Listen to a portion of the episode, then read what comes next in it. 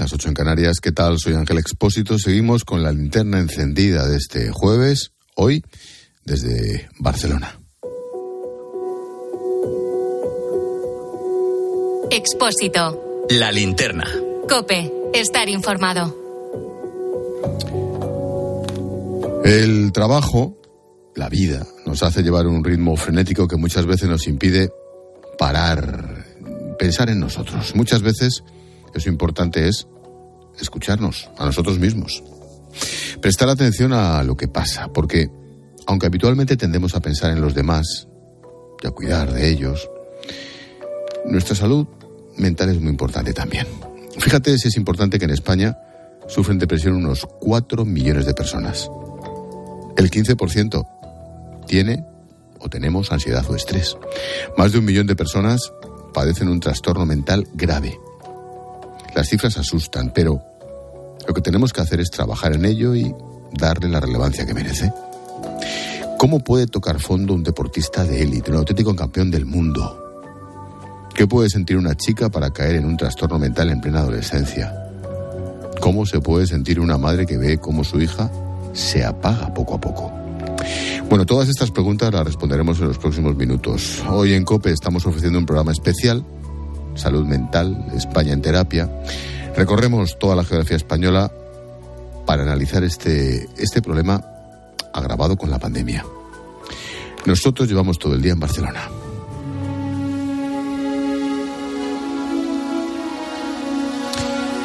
Mira, viajamos un poquito en el tiempo. Abril de 2009. Un atleta, un nadador español, cordobés, entró en la historia del deporte mundial.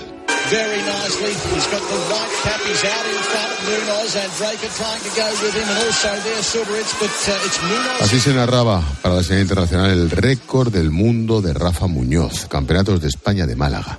El crono se detuvo en 22.43 en los 50 metros mariposa, una plusmarca mundial que perduró mogollón de años, hasta 2018.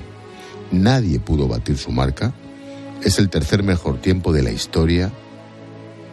Ganó dos bronces en el Campeonato del Mundo, cinco oros y dos bronces en campeonatos europeos.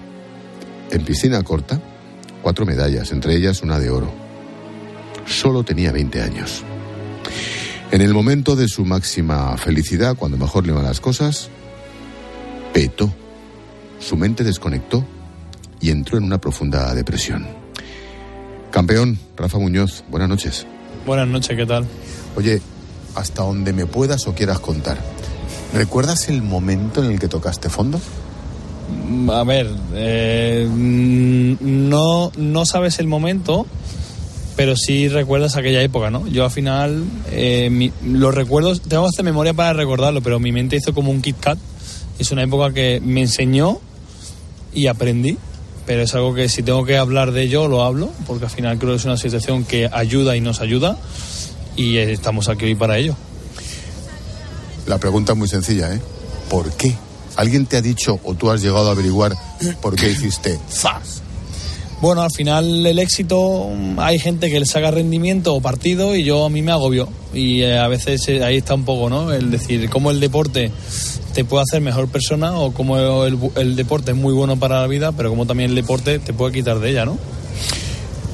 ¿Qué señales tenías para alguien que pueda tener sospechas, dudas o que esté hoy en aquella situación que estuviste tú hace unos años ¿Qué señales de alerta? Bueno, son, son alertas que ya hemos comentado ¿no? anteriormente en otras ocasiones, pero yo creo que al final, para, para que quede claro, en mi caso yo me oculté detrás del alcohol, trasnochas mucho, eh, no quieres estar en casa, cambio de humor, no, no tienes como, eres antipático, ¿no? Cambio de, de comportamiento, quieres, te alejas de todo aquello a lo que estás, cambia de vida completamente, no quieres entrenar, en mi caso yo no quería entrenar, lo único que quería era salir de fiesta y emborracharme, llegar a mi casa pues eh, perdiendo el norte, ¿no? Porque al final lo único que te hace es gente que cae en la droga, yo por suerte no caí, caí en el alcohol, pero es lo que te hace pues un poco olvidar, ¿no? Aquellos problemas o, bueno, no era un problema, porque hay gente que dice, tío, ha sido un récord del mundo, ¿cómo ha sido un problema? Pues sí, sí, se puede, se puede, se puede transformar en un problema. Mm, permíteme la broma y entre paréntesis. Dice, perdí el carácter, perdí el humor. ¿Un tío de Córdoba sin humor? Sí, sí. ¿Es posible? Es posible, es posible. Yo doy fe de ello. Oye, mm, la pregunta no quiero que sea morbosa, sino todo lo contrario. ¿Llegaste a pensar que ibas a mandar todo a la mierda hasta tu vida? Sí, sí, al final cuando alguien entra en depresión y, no, no le ve eh, futuro o no, o, no, o no ve la luz del túnel, al final llega un momento que dices, bueno, ¿y qué hago aquí? Pues me quito del medio. Todos tenemos un objetivo en esta vida, ¿no? Y cuando se te quitan los objetivos, piensas que lo has conseguido todo, pues ya aquí no valgo nada, ¿no?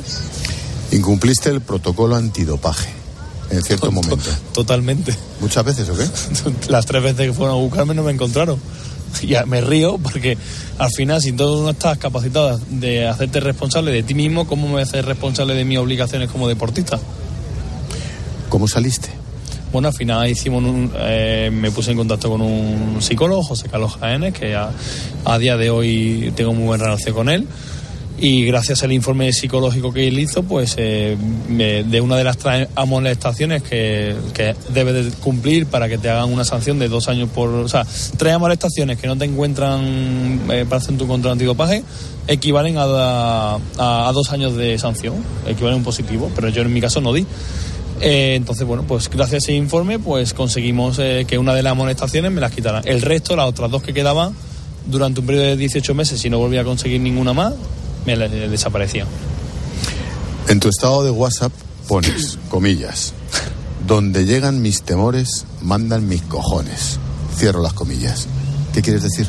Pues al final hay una frase que, que al final, aunque tenga miedo, mis cojones van por delante que a la vida hay que echarle un par de cojones y hay que mirar para frente. Te retiraste oficialmente a los 28 años. Ya no te llenaba el deporte, ya dijiste, ¿no me va a compensar volver hacia atrás? No es que no me llenase, es que yo al final estaba entrando en una situación que era mucho más inferior a, donde, yo, a donde yo quería llegar, ¿no? Y ya con 28 años en España eres, eres un viejete en el mundo de la natación, ¿no? y ya con familia y todo, pues eh, evidentemente mm, ocupa mucho tiempo, era, era el momento de encontrarse pues un trabajo, ¿no? Porque al final cuanto mayor eres, eh, más difícil tiene de encontrar eh, pues un hueco en el mundo laboral, ¿no? Yo creo que fue el momento de, de decir, yo creo que hasta aquí. También estaba un poco cansado, ¿no? Entonces yo creo que era el momento. ¿Qué, de, qué queda del Rafa nadador? ¿Sigues vinculado al deporte? Sigo vinculado al deporte, eh, tengo un proyecto que lo estoy dando a cabo con la Francia Española que es hago clic y jornada de tecnificación eh, con la mano de la Francia Española que bueno pues vamos por aquellas federaciones o clubes que quieran hacer clinic o jornada de tecnificación y, y en las que aporto pues mi experiencia, mis conocimientos, qué me ha dado el deporte, qué me ha quitado y también compartimos una, un ratito en el agua con ellos, con los niños. Mm, como afectado, como paciente que fuiste, y en términos generales, el entorno, la sociedad, los medios, ¿estigmatizamos a la enfermedad mental y a los enfermos? Eh, estigmatizamos, ¿a qué te refieres? No sé, amigo. Sí, si estáis marcados, si os vemos como diciendo, uy, este. Bueno, yo creo que al final es un tabú. Hablar de depresión es un tabú.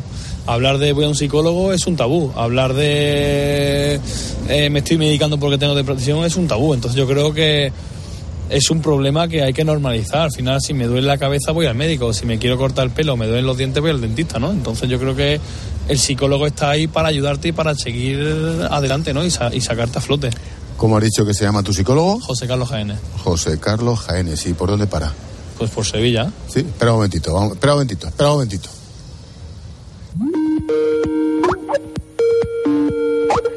José Carlos, ¿cómo estás? Muy bien, buenas tardes, encantado. Gracias por atendernos. Oye, mm, ¿cómo te enteras del caso de Rafa Muñoz? ¿Qué me puedes contar de este individuo? Bueno, pues de este gran individuo. Dice, ¿qué me queda de nadador? Digo, fachada. fachada grande. Bueno, pues eh, yo en aquella época era psicólogo del Centro Andaluz de Medicina del Deporte, me viene remitido desde el CAM de Córdoba, eh, derivado por su por el médico que le atiende porque tiene una fractura en la mano y la fractura pues es compatible con un acceso de rabia que a veces tenemos en esta vida y le damos un puñetazo a una pared una patada a una mesa en mal sitio, más dura de lo que esperamos y, se produce una fractura. Lo bueno ahí es que tuvimos un médico que fue capaz de detectar que ahí había algo más que una fractura accidental. Qué bueno. Em, todas las personas, en términos generales, psicólogo, ¿todas las personas pueden salir de esta?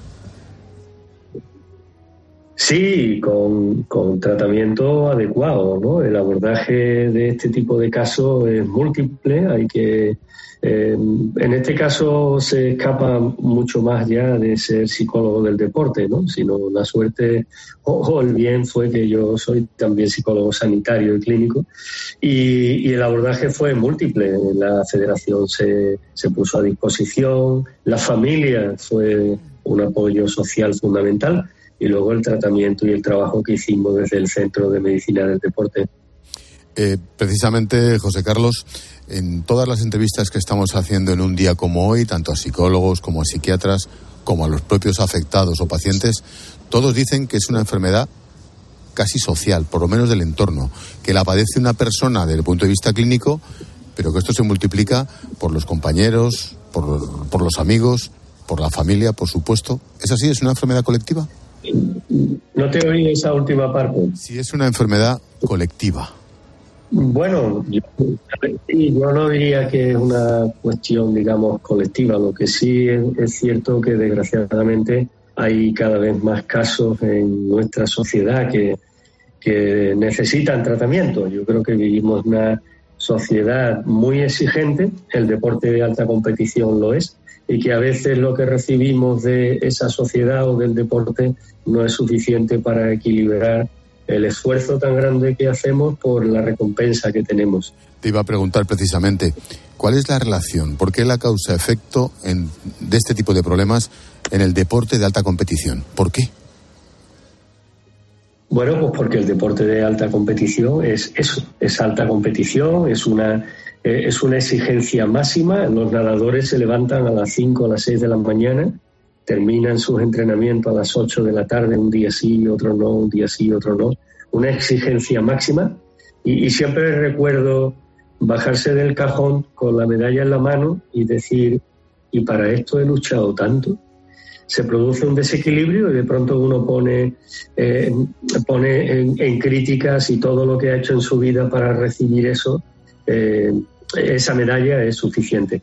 Lo que sí hace falta es que mm, le llamemos la atención muchas veces a las, a las federaciones, y yo hablo en general y al Consejo Superior de Deporte, y que cuando un deportista, por alguna razón, entre comillas, no vale, no consigue ese año sus marcas, la costumbre, la costumbre general es retirarle los patrocinios, se le retiran las ayudas, se le retira todo el apoyo que tienen y de pronto muchos de ellos se encuentran que no tienen otra vida fuera del deporte y se quedan vacíos.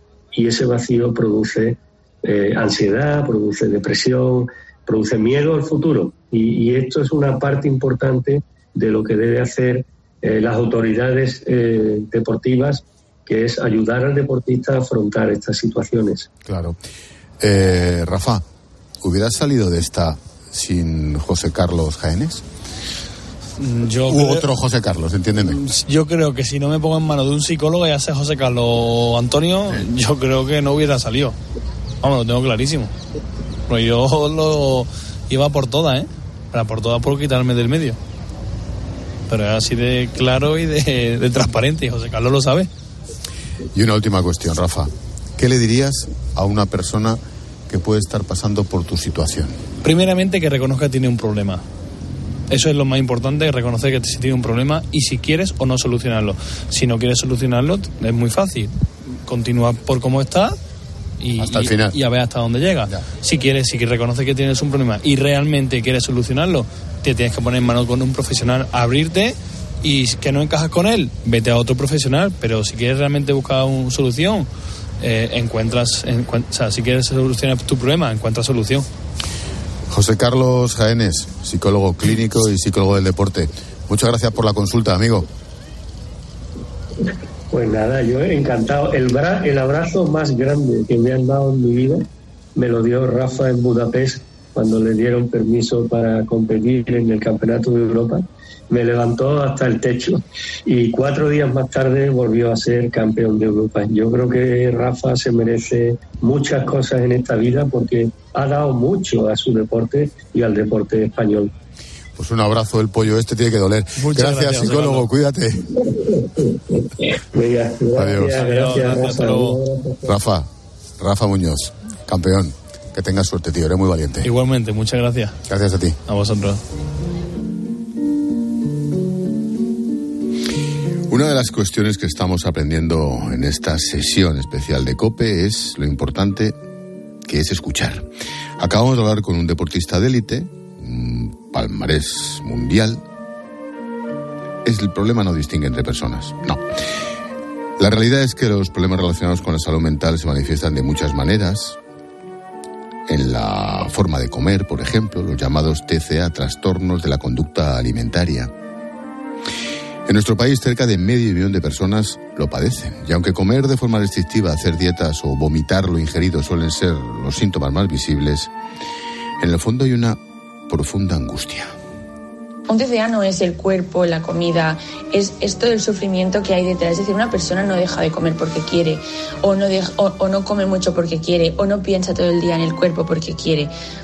Una persona hace eso porque es la única forma que ha encontrado de evadirse de sus problemas. Y si eso duele, los problemas es porque le están doliendo todavía más.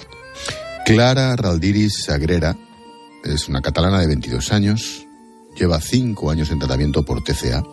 Soñaba con estudiar medicina, no obtuvo la nota y este fue uno de los detonantes que le llevaron a obsesionarse con su peso. como que se me cayó el mundo. Soy una chica, pues, jolín, que tengo mi familia, tengo mis amigos, una buena educación, tengo mi fe, tengo, tengo todo. Jolín, no entro en la carrera que quiero, eh, siempre he sido estudiosa, he sido educada, tal, algo ha fallado. ¿Qué ha fallado? Pues mi cuerpo. Entonces empecé aquí a mirarme más el cuerpo. Era mucho más fácil mirar el cuerpo que mirar pues todo el resto de cosas que tal vez no habían sido siempre tan perfectas como yo había creído. Clara solo pensaba en las calorías que ingería. Empezó a perder peso. Sus amigas, sobre todo su madre, vieron que algo no iba bien. Llegó un punto en el que sus padres buscaron ayuda. Acudieron a su centro de atención primaria, la derivaron a un especialista, probaron por lo privado porque nunca llegó. Clara empezó con consultas ambulatorias, luego un ingreso en un centro de día, terminó ingresada completamente en una unidad especializada. Estaba desbordada. Pensó en el suicidio, pero vio un punto de inflexión. Hubo un momento, me acuerdo, en el que dije, Clara, ¿qué estás haciendo? Clara, basta. O lo haces ya, o, o si decides no hacerlo, empiezas a intentar curarte. Pero en este punto no podemos seguir. Y no sé, yo creo que fue que Dios me iluminó mucho en ese momento, que ya llevaba parte del tratamiento, obviamente. Clara fue superando los escalones en su lucha contra el TCA. La ayuda psicológica fue clave. Tú ves la punta del iceberg, que es el TCA, y son las conductas como más aparentes, pero debajo de eso hay todas las cosas que a cada uno le han llevado a eso. Para mí la psicología ha sido lo más importante. Me ha permitido pues ver qué es lo que hay debajo de ese iceberg y cuáles son las herramientas para poder solucionarlo, para romper, digamos, la relación errónea que hay entre una conducta patológica y un problema. Después de cinco años de lucha, Clara recupera las riendas de su vida, mantiene alejado al monstruo, tiene claro el consejo para los que están pasando por algo así. Mira, si me estás escuchando y te has podido sentir identificada con alguna cosa, o identificado, ¿eh? Has podido ver que, jolín, pues yo también tengo alguna conducta así un poco rara. Por favor, por favor, por favor, pide ayuda. ¿Y los familiares? ¿Cómo es para ellos vivir el problema de salud mental de su hija, en este caso, un trastorno como el de Clara? Se lo hemos preguntado a una de las personas que más cerca están de ella.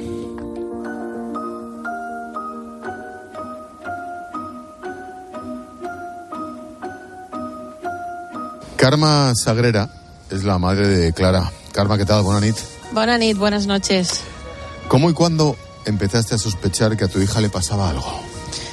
A ver, el cómo eh, a los 18 años de Clara, más o menos, que ella volvía de, de hacer un voluntariado en África. Y cuando volvió estaba muy irascible, empezó a decir que no quería que la tocáramos, un poco raro todo. Entonces hubo un par de detonantes, eh, creemos que uno de allí, que luego ya ha ido saliendo en terapia, y alguno casero. eh, y entonces ahí empezamos a ver que mm, eh, hacía lo que decimos cosas raras con la comida. Pero no tan raras como para pensar que podía sufrir una, un TCA, sino que era, pues quiero comer más saludable, no quiero tantos fritos y empezar a restringir cosas, pero esto se fue un poco de madre un poco más adelante. Recordemos, TCA, trastorno de conducta alimenticio. Sí. Mm, Una vez que lo detectas, ¿cuál es el primer paso? O mejor dicho, ¿cuándo das el primer paso? Vale. Una vez detectamos que sí que ya eh, está pasando algo mm, importante, es cuando ella, por tema de estudios, se va a vivir a casa de su padrino y cada semana cuando vuelve yo la veo no más delgada, sino mucho más delgada. Entonces, de semana en semana. de semana en semana. Era una cosa muy impactante porque pensabas, bueno, será el cambio de rol, el cambio de vida. Avisé a la mujer de su padrino, cuidado, que creo que están pasando cosas. Y fue, en un mes perdió 10 kilos. Se le pusieron dedos morados, era una, eh, siempre tenía frío. Entonces allí es donde ya dije, esto se nos está escapando de las manos, está pasando algo muy grave. Estamos hablando de Clara, pero te voy a hacer una pregunta en general. Sí. España cuenta con un ratio de entre 5 y 6 psicólogos clínicos por cada 100.000 habitantes, solo 5 o 6. La media europea está en 18. ¿Faltan recursos en la sanidad pública para atender a personas con TCA? Sí, sí, faltan personas. eh, esto cuando eres solamente, digo solamente, no como si no fuera importante, pero cuando eres mamá de una niña o un niño con TCA, no sabes hasta qué punto. Yo, eh, como hemos estado metidos en esto, llevamos cinco años, pues vas sabiendo más cosas. Y mm, realmente falta personal y gente que entienda y sepa de TCA, porque el propio médico de cabecera, que es el que te tiene que derivar muchas veces al, al CESMIJ o CESMA, Centro de Salud Mental de Adultos o Infanto Juvenil, no te deriva porque te dicen que estos son tonterías, la adolescencia, exacto, que todos están raros, que unos beben, otros fuman y otros hacen estas cosas para estar delgados y no es eso. Entonces, entre que falta personal y no se sabe del tema, pues es un poco un cagao. Asociación contra la anorexia y la bulimia, ACAB. Sí. ¿Qué hacéis allí? Bueno, eh, me gusta esta pregunta porque yo como mamá al principio, eh, cuando estás desesperado, buscas en, en- en Google, ¿no? Eh, asociaciones, anorexia, síntomas y encontré ACAP. Entonces, eh, ACAP es donde yo estoy ahora trabajando como voluntaria. Y allí lo que hacemos es atender a familias que están en la situación como yo estaba al principio y también a personas afectadas mayores de 18 que quieren salir de esto, familias que no entienden qué está pasando, qué recursos pueden tener, dónde pueden ir, llegan totalmente eh, nerviosos sin saber eh, qué les está pasando a sus hijos. Es curioso porque imagino que junto a la medicina, el tratamiento, la limitación, las vitaminas, pues solo con acompañar a lo mejor se cura tanto o más, ¿no? Sí, acompañar sirve para... mm, yo creo mucho en estas cosas, ¿no? Y tenemos que tranquilizar mente y alma. Entonces, eh, cuando son tus hijos los que están mal, llegas a decir, yo daría mi vida por ella. Y lo que tenemos que hacer es dejarnos ayudar para que nadie dé la vida por nadie, ni los niños ni los mayores, pero es un proceso en el que mm, necesitas que alguien hable tu mismo idioma, que alguien te entienda.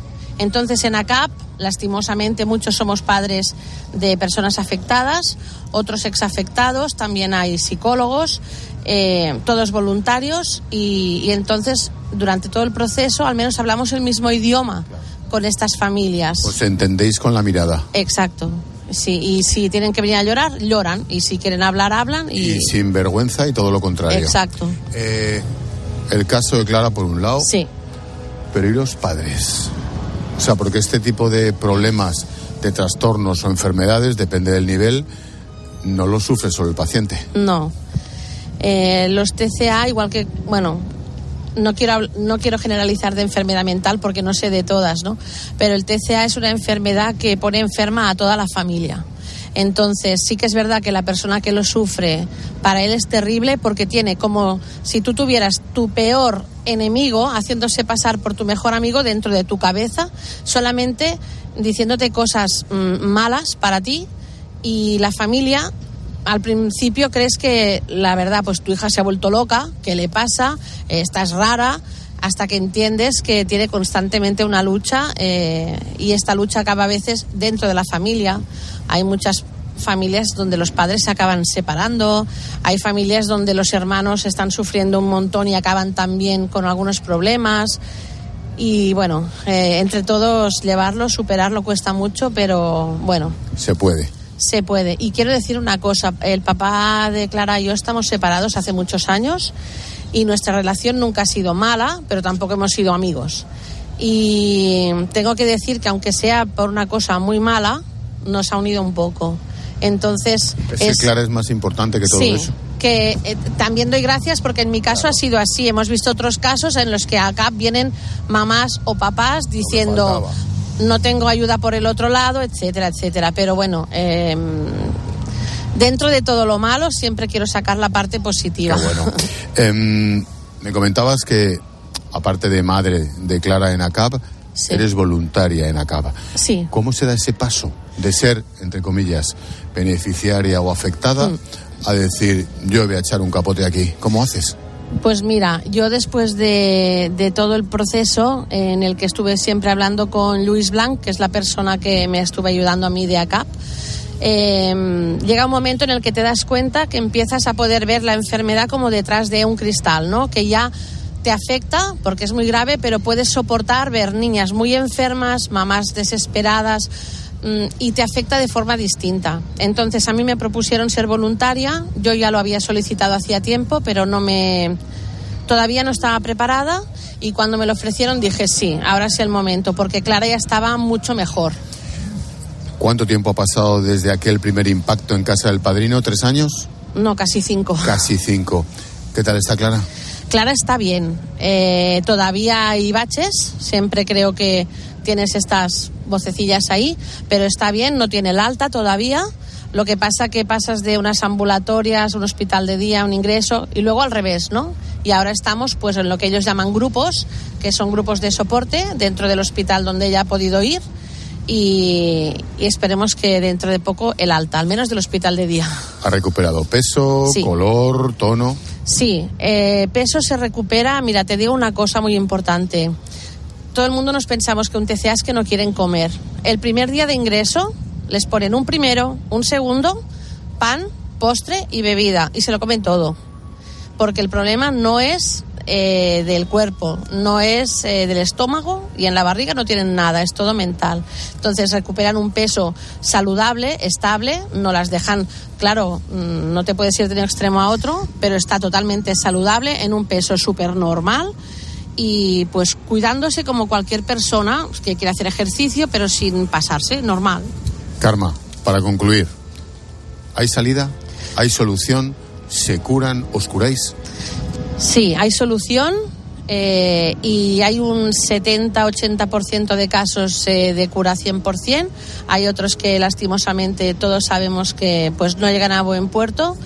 eh, porque está, bueno, pues porque es que es muy duro, de verdad que es muy duro.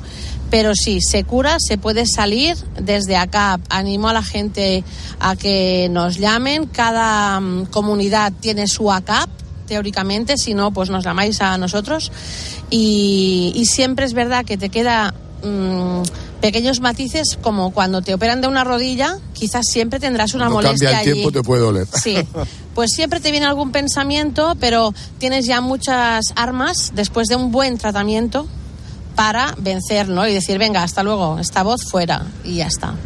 Karma Sagrera es voluntaria en la Asociación contra la Anorexia y la Bulimia en Barcelona y sobre todo es la madre de Clara. Mm. Gracias, Karma. Muchas gracias a vosotros, de verdad que sí, por hacerlo además, eh, con- para, para hacer conocer más todo este problemita, problemota. Para eso estamos. Gracias.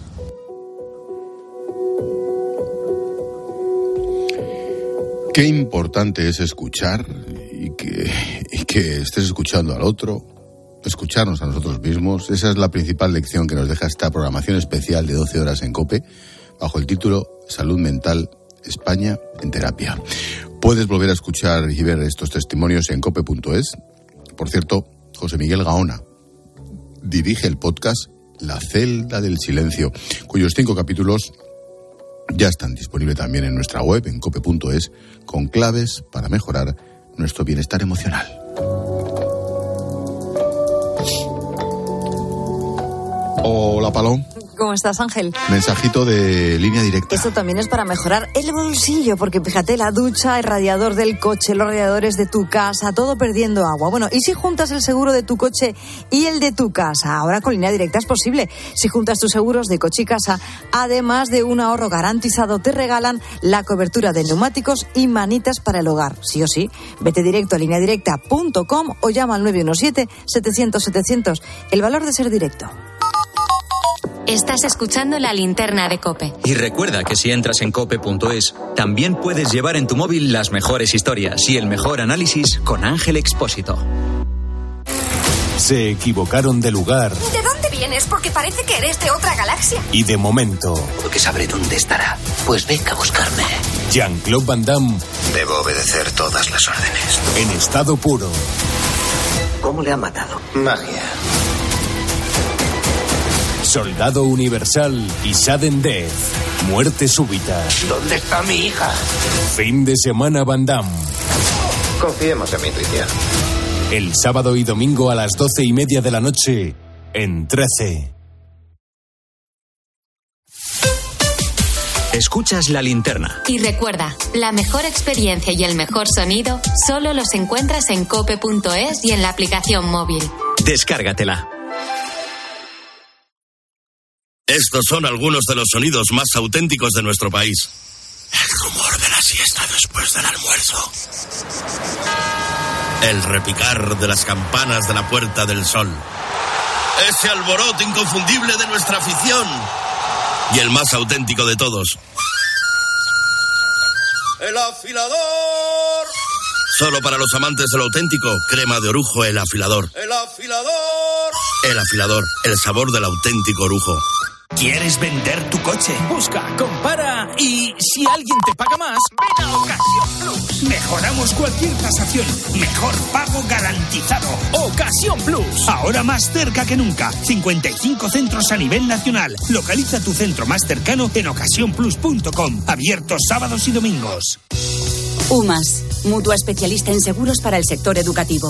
Ofrecemos una solución integral para los colegios y guarderías. Daños patrimoniales, responsabilidad civil, accidentes de alumnos. Más de 800 centros ya confían en nosotros. Visítanos en umas.es. UMAS, más de 40 años de vocación de servicio.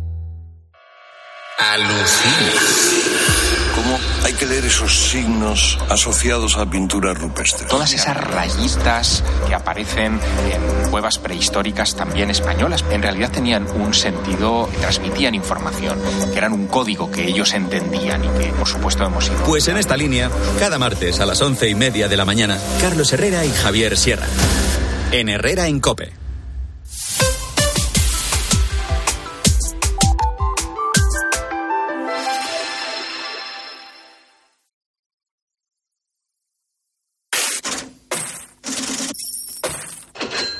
Expósito. La linterna. Cope. Estar informado. Las eléctricas recurren ante la Audiencia Nacional el impuesto al sector. La patronal denuncia incoherencia fiscal porque graba ingresos que ya estaban topados. Ayer fue el turno de la banca, también han recurrido su impuesto. Madrid y Andalucía hicieron lo propio ante el Constitucional con el gravamen de las grandes fortunas. Desde el Gobierno no confían en que estos recursos prosperen.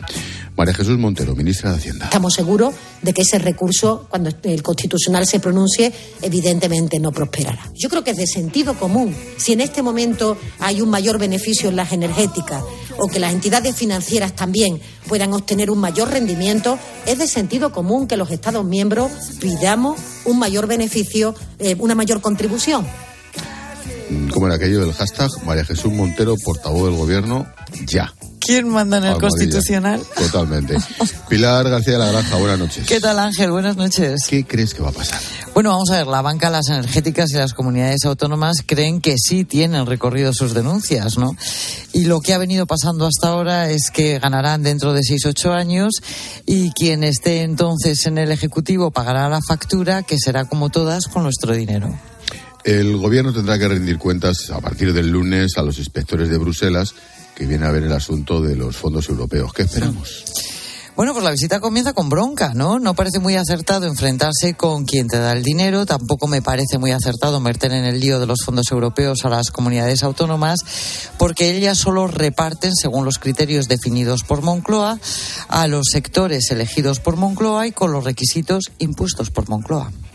Y por último, Pilar, el economista jefe del Banco Central Europeo ha dicho que tenemos que tener una mente abierta respecto a las subidas de los tipos de interés. ¿Esto qué quiere decir? Hacer zen. Bueno, vamos a ver. Eh, yo creo que aquí lo kafkiano es que durante años, Ángel, han estado regando con dinero público, comprando la deuda de los países como si no hubiera un mañana, y ahora pues llegan las vacas flacas, ¿no? ¿Y cómo llegan? Pues vía subida de tipos de interés. Y lo que, lo que avisa que va a pasar es que se van a ralentizar las economías antes de que baje la inflación. Es decir, una inflación moderadita, pero vamos a tener mucha inflación con economías que crecen muy poquito. Y esto implica precios altos, hipotecas altas, crédito prácticamente prohibitivo y vamos a seguir viendo el cierre de empresas y probablemente destrucción de empleo o no creación de empleo nuevo. Pero Raymond Torres seguro que nos lo aclara. Pues venga, vamos a llamarle. Venga. La cesta de la compra oficialmente es un 15,4% más cara que hace un año. Yo creo que no. Creo que es más de un 15. La rebaja del IVA de los alimentos que aprobó el gobierno ha reducido ligeramente algunos, pero ojo, el azúcar un 52% más caro, la mantequilla un 38%, la leche un 33%, la carne y el pescado ya lo sabes. Por eso desde Podemos piden más medidas. Yone Belarra es ministra de Derechos Sociales. Una bonificación del 14% a una cesta básica de la compra muy parecida a la que ya se hizo con los carburantes. Por tanto, entendemos que la lógica que sigue puede ser aceptada por el Partido Socialista. Yolanda Díaz, vicepresidenta, pide que los supermercados reduzcan sus beneficios, pero la parte socialista lo descarta. Luis Planas es el ministro de la cosa. No contemplamos, nos parecen instrumentos eficaces los que hemos adoptado ahora. Estamos hablando de una inflación de costes y cualquier otra medida no sería más eficaz que las medidas que estamos adoptando. Raymond Torres, ha sido decirlo Pilar y le hemos llamado inmediatamente, es director de coyuntura económica de Funcas. Raymond, ¿qué tal? Buenas noches. Hola, buenas noches, gracias por invitarme. A ti por venir, como siempre. La, la propuesta de la bonificación de la cesta de la compra es factible? ¿Se puede hacer? Bueno, por supuesto siempre siempre se puede hacer, ¿no? Eh, y la cuestión es si, si esa es la medida adecuada en el contexto actual, ¿no? Eh, bueno, yo creo que lo que lo que realmente importa en este momento es son dos cosas. La primera es, mm, por supuesto, eh, compensar, intentar ayudar a los colectivos más desfavorecidos, los que más están sufriendo el encarecimiento de la cesta de la compra, ¿no? Y esto se hace pues con medidas focalizadas en estos colectivos, ¿no? En este momento tenemos mm, pues eh, todo tipo de bono social, bono eléctrico, eh, etcétera. Yo creo que consolidar esto y tal vez añadir un poco más eh, para estas familias que están sufriendo más el impacto de la inflación, esto me parece lo más adecuado. En cualquier caso es lo que se está haciendo también en otros países, ¿no? Y aquí también tenemos estas medidas, ¿no? Lo que pasa es que tal es un momento de consolidar. Y lo, y lo segundo, eh, yo creo que lo, en cuanto a la inflación como tal, eh, yo creo que es muy difícil evitar los efectos indirectos. Es decir, si por ejemplo, eh, pues las aceitunas se encarecen porque sencillamente se desplomó la producción el año pasado, pues el aceite de oliva también va a ser más caro. Esto es inevitable, ¿no? Igual pasa con la leche, etcétera, etcétera. En cambio, lo que sí se puede evitar son, digamos, abusos, efectos de segunda ronda, es decir, eh, bueno, eh, lo que se puede hacer es un pacto de renta, un acuerdo entre eh, empresas, asalariados y el propio Estado para intentar evitar esta situación ¿no? de, bucle de incrementos de precios y de márgenes en algunos sectores como se está produciendo. Pilar. ¿Qué tal, Raymond? Buenas noches. Oye, parece, Hola, buenas noches. parece que el pacto de rentas no, no llega, pero sí que sí llegan propuestas del gobierno, ¿no? Hablaba Ángel de la de Ione Belarra y hay otra que es la de Yolanda Díaz, ¿no? Que dice que sean los supermercados los que asuman la rebaja del precio de los alimentos. ¿A ti esto qué te parece? Bueno, yo creo que esto es, es, muy muy difícil organizarlo, ¿no? Algo así. Yo creo que sí que los supermercados pueden contribuir, estoy de acuerdo, pero yo creo que lo más eficaz, por lo menos es lo que sugiere la experiencia internacional, es fijar una serie de referencias, por ejemplo, una cesta básica de la compra y eh, pues eh, eh, añadir una comparativa de precios, ¿no? Es decir, que tendría que ser posible consultar mediante una app donde esta cesta de, la, de la compra, esta, esta cesta de productos plásticos es más barata para que los consumidores puedan acudir a, esos supermercados, ¿no? A esas tiendas, ¿no? Yo creo que esto, esto me parece seguramente lo más eficaz porque lo demás, un control directo de precios es muy complicado porque estamos en una economía muy diversificada, es muy difícil identificar eh, cuál es el producto básico y por tanto yo, yo lo veo muy complicado. En cualquier caso, en este momento no se ha hecho en otros países. Mm, Raymond, hablábamos antes, según los últimos datos, tres de cada diez bienes que consumimos tienen una inflación de doble dígito. Yo cuando he visto lo del azúcar el 50%, imagínate sus derivados, ¿no? La rebaja del IVA de los alimentos está funcionando. Pues hablamos de que quedan fuera el pescado, la carne pero claro, cuando uno ve, como digo, el azúcar, los huevos, la leche, te echas a temblar.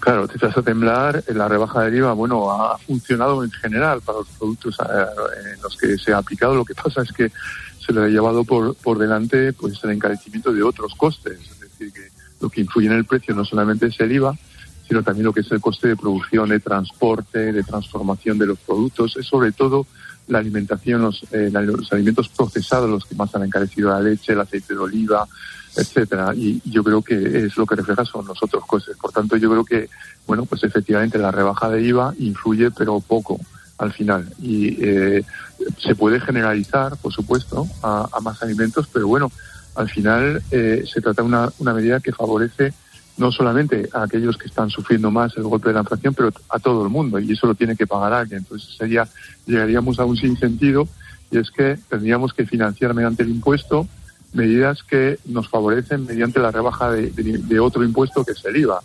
Eh, por tanto, yo creo que esto, bueno, rápidamente llega a, a un límite, ¿no? Este tipo de medidas se pueden entender en un momento de urgencia, pero yo creo que no van a servir de verdad para eh, repartir los costes de la inflación y, contenerla, ¿no? Para eso hace falta medidas mucho más estructurales. Bueno, y de momento lo que estamos viendo es que la inflación en enero, lejos de bajar, ha subido dos décimas, pero la subyacente se ha disparado por encima del 7,5%. Eh, vuestras previsiones en Funcas es que habéis eh, revisado la alza el cálculo para finales de este año. Raymond, del 3,8 al 4,2. ¿Y esto por qué? ¿No se suponía que iba a empezar a bajar la inflación? Bueno, algo ha bajado, ¿no? Y ha bajado básicamente la inflación de productos Bueno, ha subido menos. claro, ha subido menos. Bueno, pero los productos energéticos eh, sí que se han abaratado, ¿no? Y aquí hay que celebrar, bueno, el éxito de, la, de una eh, medida importante que es el tope al precio del gas que entra en el mercado eléctrico. Esto es algo que, que ha funcionado y yo creo que, bueno, que esto nos ha permitido al menos contener eh, lo que es la primera ola de inflación, que han sido los productos energéticos y que han causado el resto del precio, ¿no? El encarecimiento del resto del precio, ¿no? Eh, pero bueno, eh, lo que sí que estamos viendo efectivamente es que ya pues, eh, pues aproximadamente el 60% de, de bienes y servicios que componen el IPC, es decir, la cesta de compra, están subiendo por encima del 6%. Y esto es algo que en este momento está contribuyendo a una persistencia de la inflación y por eso hemos tenido que revisar al alza nuestra previsión en medio punto aproximadamente para este año Sí, Raymond. Hola, Raymond. Sí, Raymond, ¿nos oyes? Álvaro. Vaya, se nos ha, se nos ha ido la conexión con Raymond. Enseguida subimos. ¿Estás ahí, Raymond Torres? Sí, sí, estoy Ah, vale, es que hemos tenido un pequeño problema de, conexión. Ah, Disculpa. Estabas diciendo, sí. Sí, bueno, y, por eso efectivamente el, el problema ya no es la energía, Afortunadamente hemos conseguido aplacar esa, esa fuente de, inflación.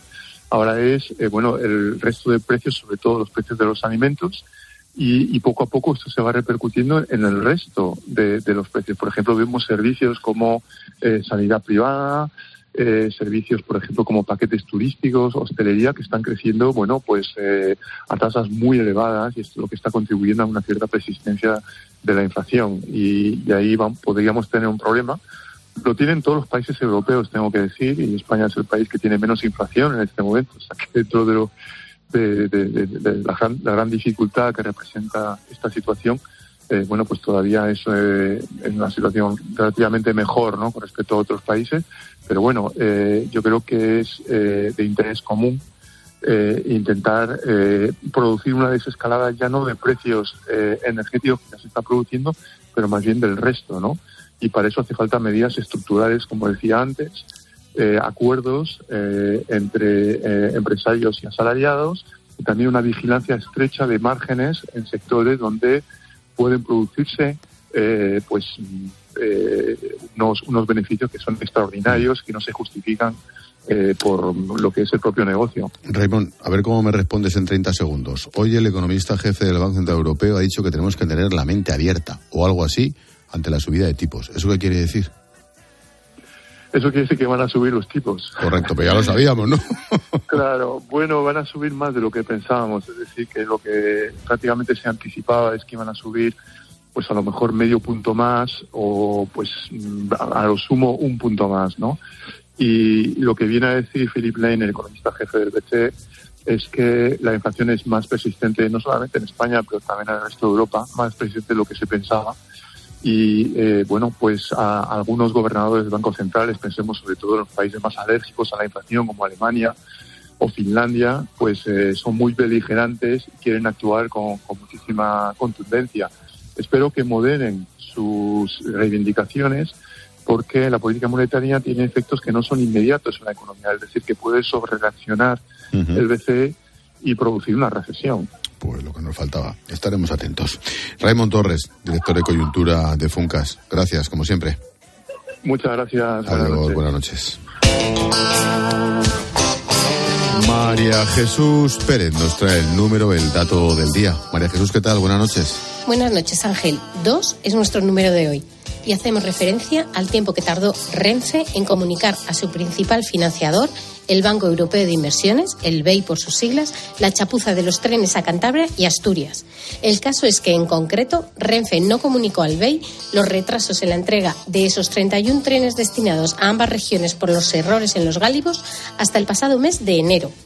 Como decíamos, dos años después de que el fabricante CAF, que es la empresa vasca de construcción de trenes, detectara los fallos en la fase de diseño de los convoys y lo comunicara a la empresa pública. Destacar también que la financiación del BEI cubre la mayoría del coste del proyecto, en concreto 150 de los 190 millones de euros que estaban comprometidos a que los trenes empezaran a rodar antes de final de 2024.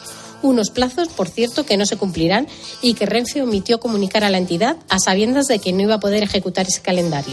Ahora, el Gobierno intenta, a marchas forzadas, acelerar la fabricación de los trenes y espera finalizar la fase de diseño este verano y tener los trenes en marcha en 2026, dos años después del plazo fijado.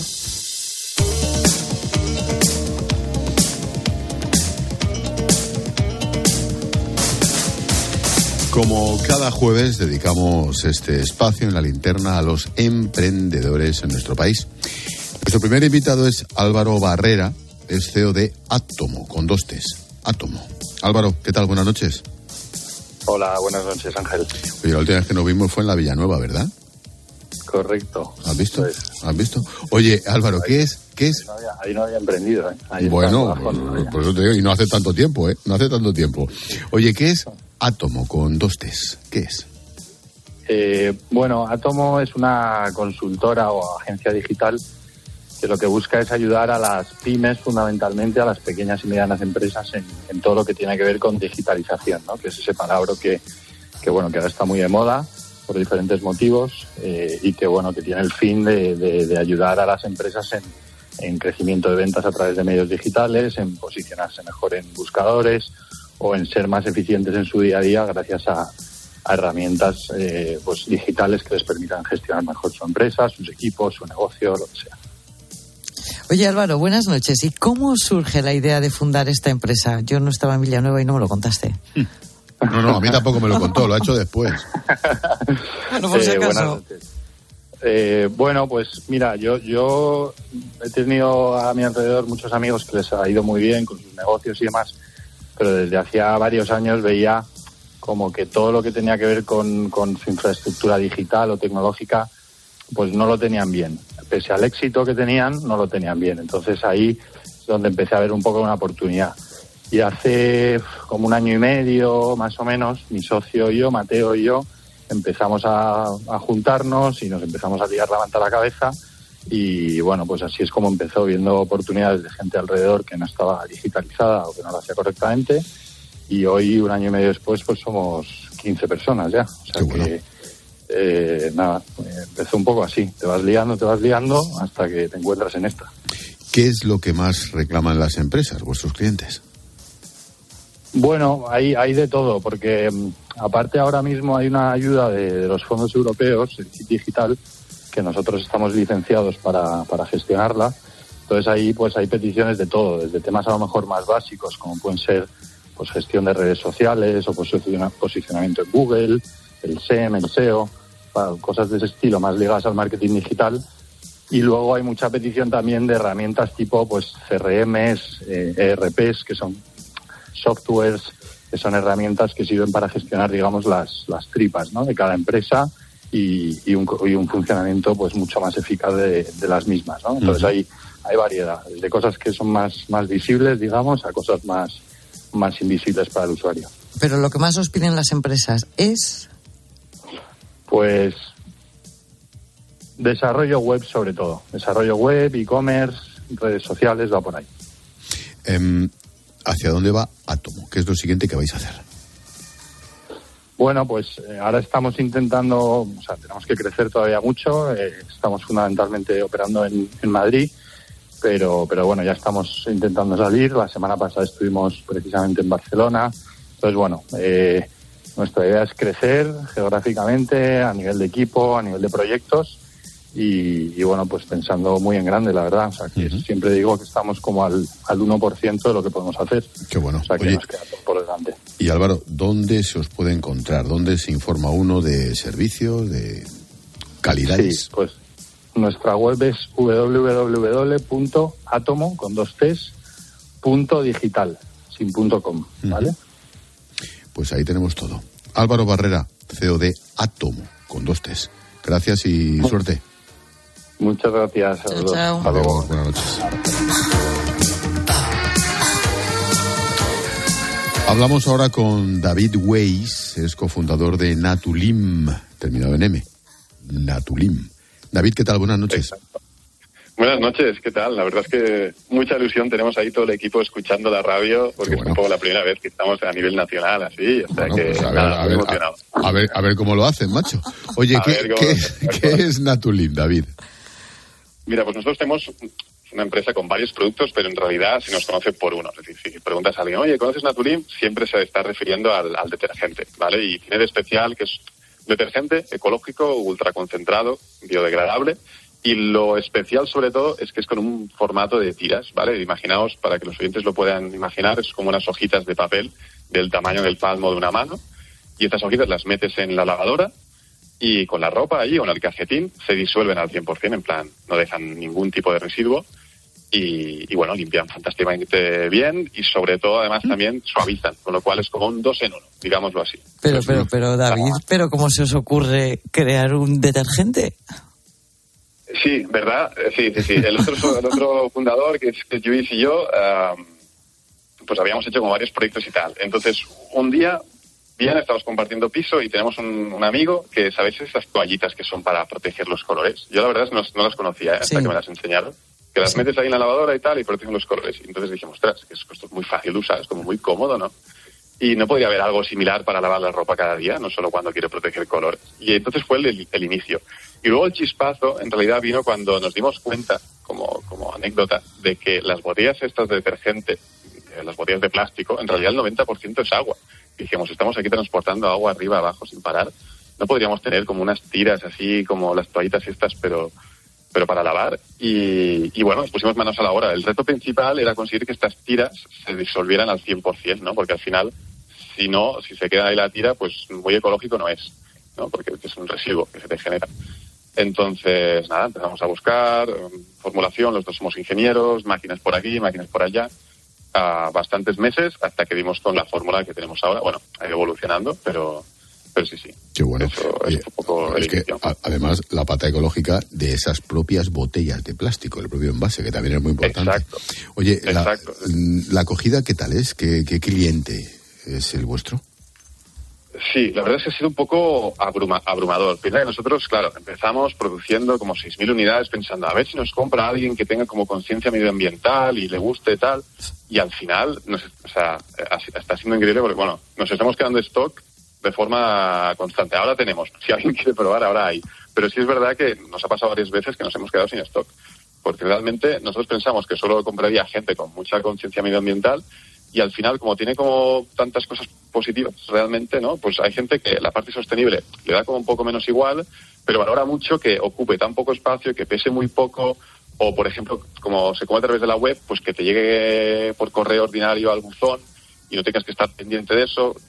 Se, tiene como varias ventajas y al final hemos visto que cada uno compra un poco por diferente motivo, ¿no? Bueno, y ejemplo, entiendo la- que los- limpiará bien, ¿no? Vuestro jabón. Exacto, exacto. Y eso es un poco lo que creo que nos diferencia es el que cuando hacemos un producto sostenible, solo lo sacamos si realmente estamos convencidos al 100% de que limpiará bien y de que será fácil de usar. O sea, si es un producto que vemos que en el caso de detergente, por ejemplo, ¿no?